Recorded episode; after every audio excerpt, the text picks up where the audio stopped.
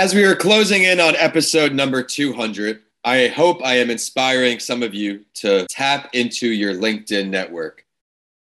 Although I am not as active on other platforms and I am trying to be better, LinkedIn I do check daily.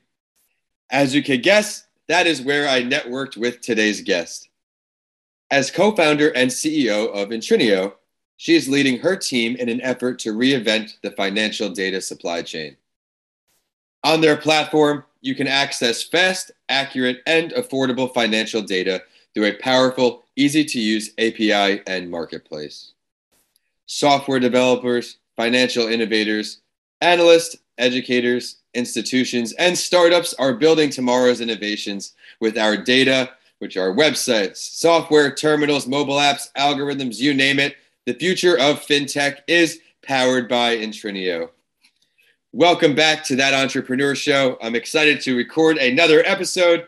My name is Vincent A. Lancy. You can learn more about me on my website, vincentalancy.com.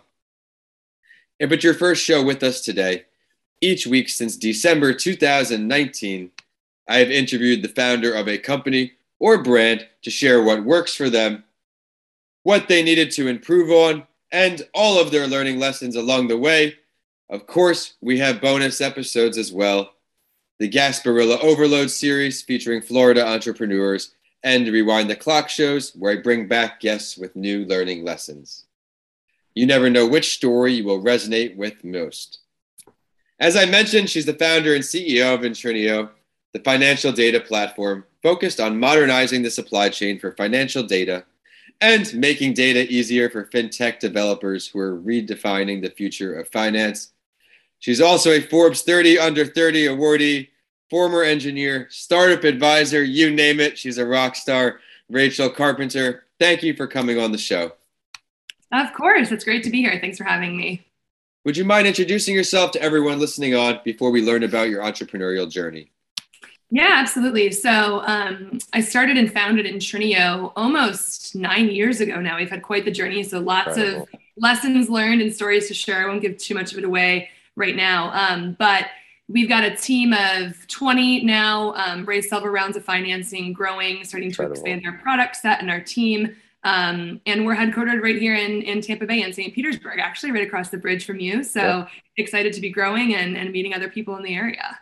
I'm excited to be meeting you today. As I mentioned, we were a LinkedIn connection. Everyone out there, no matter what your goals are in your business, a cold message is scary, but the worst thing that happens is they don't answer and you get a little practice for the next one. We're lucky enough to have Rachel answer today. And now I want to ask you, what pushed you into entrepreneurship? A really horrible boss. I had an awful job in college. I was micromanaged, and literally the day that I went to the business school and changed my major, added an entrepreneurship major, was the day that I got reprimanded for putting a stamp on an envelope incorrectly. Which, no way. Yes. And I was just like, I could be a better boss than this. I don't want to make people feel this way. This is ridiculous. I'm so undervalued and underutilized. I want to do my own thing. I just don't think I could ever have a boss. And so I frankly wouldn't recommend a degree in entrepreneurship because it's not really something you can learn in a classroom at all. You just have the guts to do it. But it at least got me thinking along those lines. And I started studying that alongside finance. And then I knew I wanted to be an entrepreneur. I didn't know what I wanted to do. Ended up meeting my co-founder in college and kind of seeing the prototype for something he was putting together that got the sparks flying. And we got together and started from scratch. I resonate you completely with the terrible boss situation. My last experience in corporate, it just wasn't for me. I realized that some people may be better and thrive in that type of situation. But for me, I never had a mentor, I guess you could say, in finance. I was Merrill Lynch, Northwestern Mutual, PwC. I never really clicked with anyone. Maybe if I did, it would have been different. But I had a bad experience in corporate as well. At the end, I realized like I was meant for more. I can accomplish more. And I just went for it. As you put, you have to go out and just go for it in entrepreneurship. I say this all the time. There is no blueprint for this. You're going to fail 99 out of 100 times per day, but you have to find a way to keep pivoting and reinventing yourself. That's a challenge for me. I would love to learn what you find challenging, Rachel, in entrepreneurship. where to begin. And it's not an easy path, as you know, right? It's full of challenges. You never know what the next day is going to look like. I would say that something that's been interesting for me is it's a very different lifestyle, right? I oftentimes have friends that say, what time are you done with work today? And I'm like, I don't know how to answer that. It doesn't ever end. There's an unlimited amount of things. It's not a 9 to 5, right? And sometimes that's a benefit and sometimes it's a huge detriment, right? But it's really difficult to find people that understand that. People in your family, your friends, it can affect your relationships, and not a lot of people live outside the constraints of that 9 to 5 work, or feel so directly connected to it, or that, you know, as passionate as you are about it. And so it can be difficult to date. It can be difficult to find friends that understand. Can be easy to piss off your family, right? And so that's a challenge that I don't think a lot of people think through, is that finding people that can identify with you is really difficult. Finding peers that are going through the same thing as, you know, you can run things past and talk to. There aren't a lot of great networks out there for that. And so it's almost like lonely in a way, right? Like there are periods of time where literally nobody in the world understands what you are going through. And I think that's something that a lot of people prepare themselves for. I love how you put that. And I resonate with that. Again, you're hitting everything that I experience, where some, especially my friends, they're all in maybe not 9 to 5, but not entrepreneurs, where the never ending to-do list, they don't understand all the work that goes on behind the scenes. I've had some guests on here come on, say, when I worked for corporate, I was really lights out at 4 or 5 things. I was great. And now all of a sudden I have to be, you know, at least okay in everything. And if I, something that helps me is I time block my day. I do 3 a.m. to 3 p.m. is my 12 hours. And then I push it as long as I can, mixed in with the gym and when to prioritize these things. You're just, you're hitting it on the head. Anything else really challenging for you? Yeah, I would say that also just like not giving up, right? Like the grit that's required when things go wrong, or you run out of money, or you don't get an investor, or a client leaves, or an employee leaves. It can be really difficult to just not give up, and having the grit to go through and recognize that the roller coaster always goes back up. You got to take a lot of hits and still stand back up after, and not everybody's cut out for that, right? But being able to take the punches and still stand up afterwards is tough. It takes a certain kind of person. The roller coaster always goes back up. The lows are going to be low, and the only benefit from those lows is they're learning lessons. You find ways to not get that low again, find ways to, if you get in a similar situation, react better. It's all about learning lessons for me, and I could see maybe for you too. What is one of your greatest lessons learned? Probably could write a book about them at this point in time, but there's one that sticks out in particular. And the startups that I advise, I always caution them against this.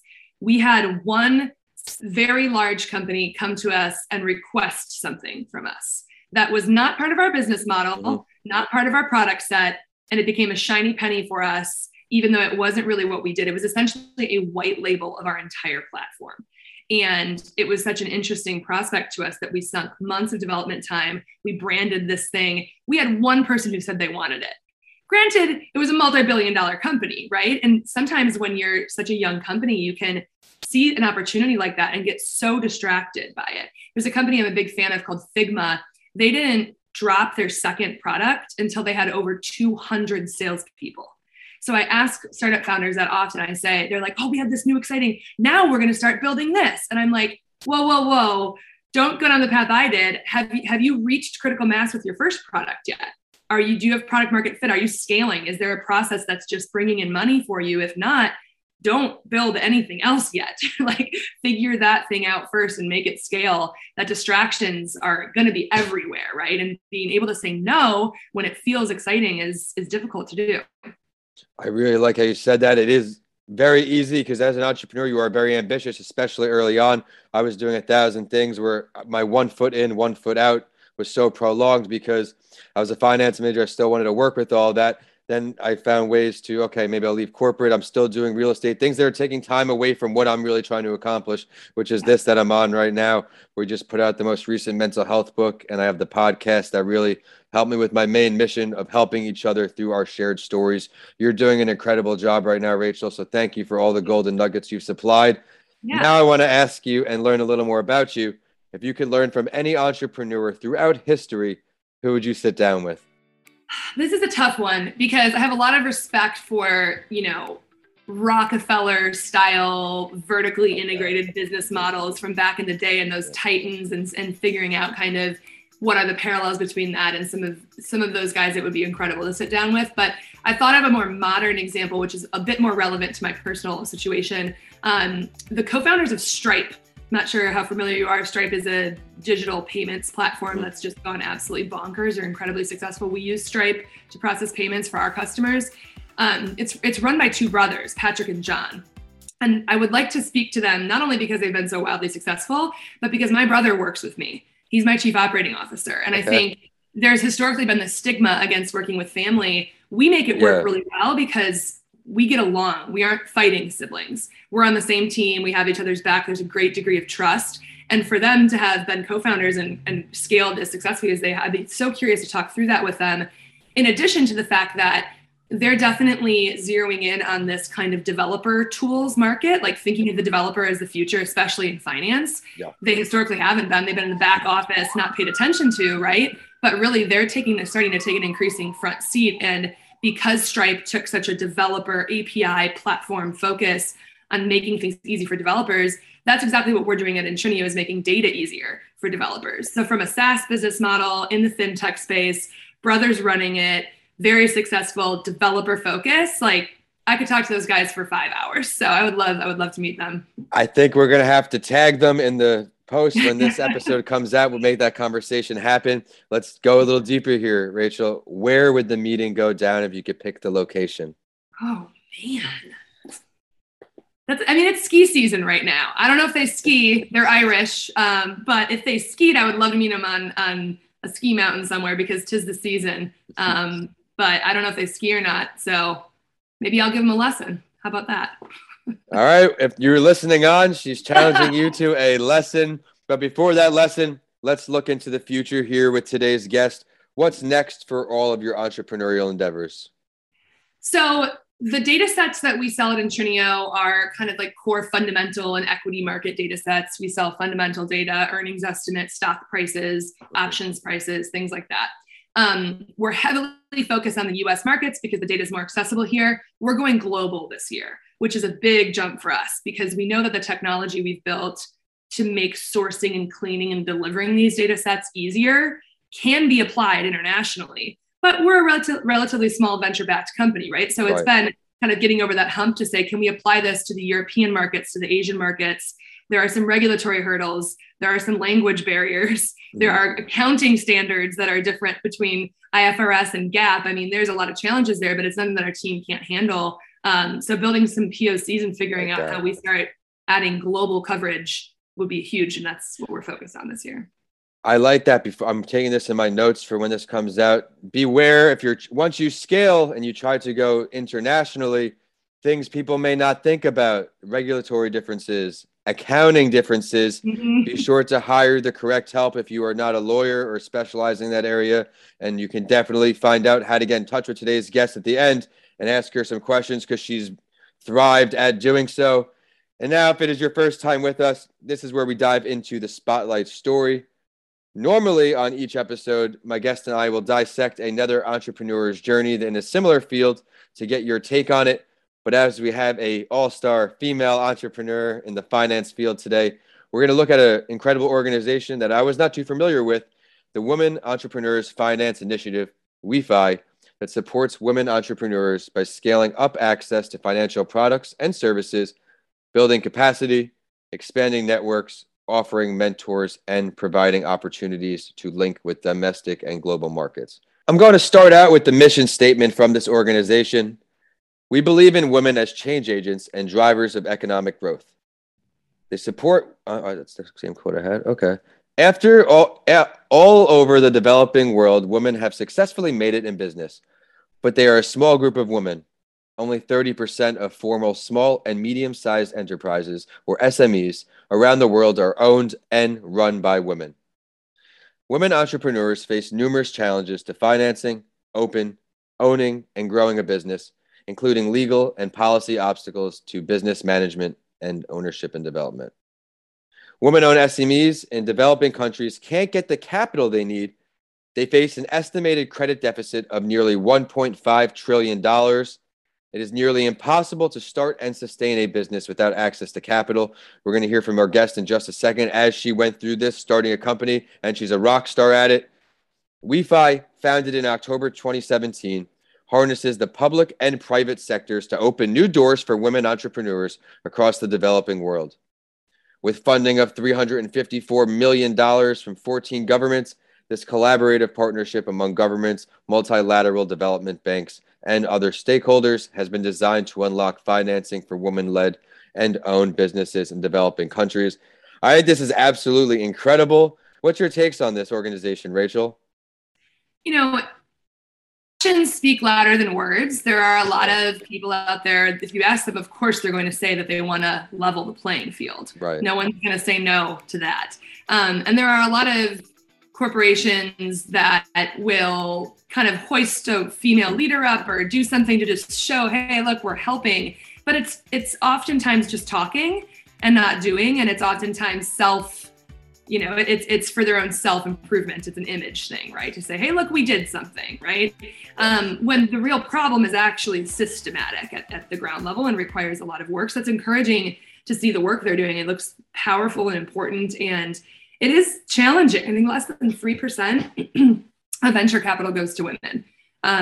I like some of the programs they have in particular because we have a lot of biases in terms of thinking that leadership, good leaders have traditional masculine traits, right? They're authoritative and they're, you know, dictatorial. But in fact, a modern interpretation of what good leadership is actually a bit more feminine, right?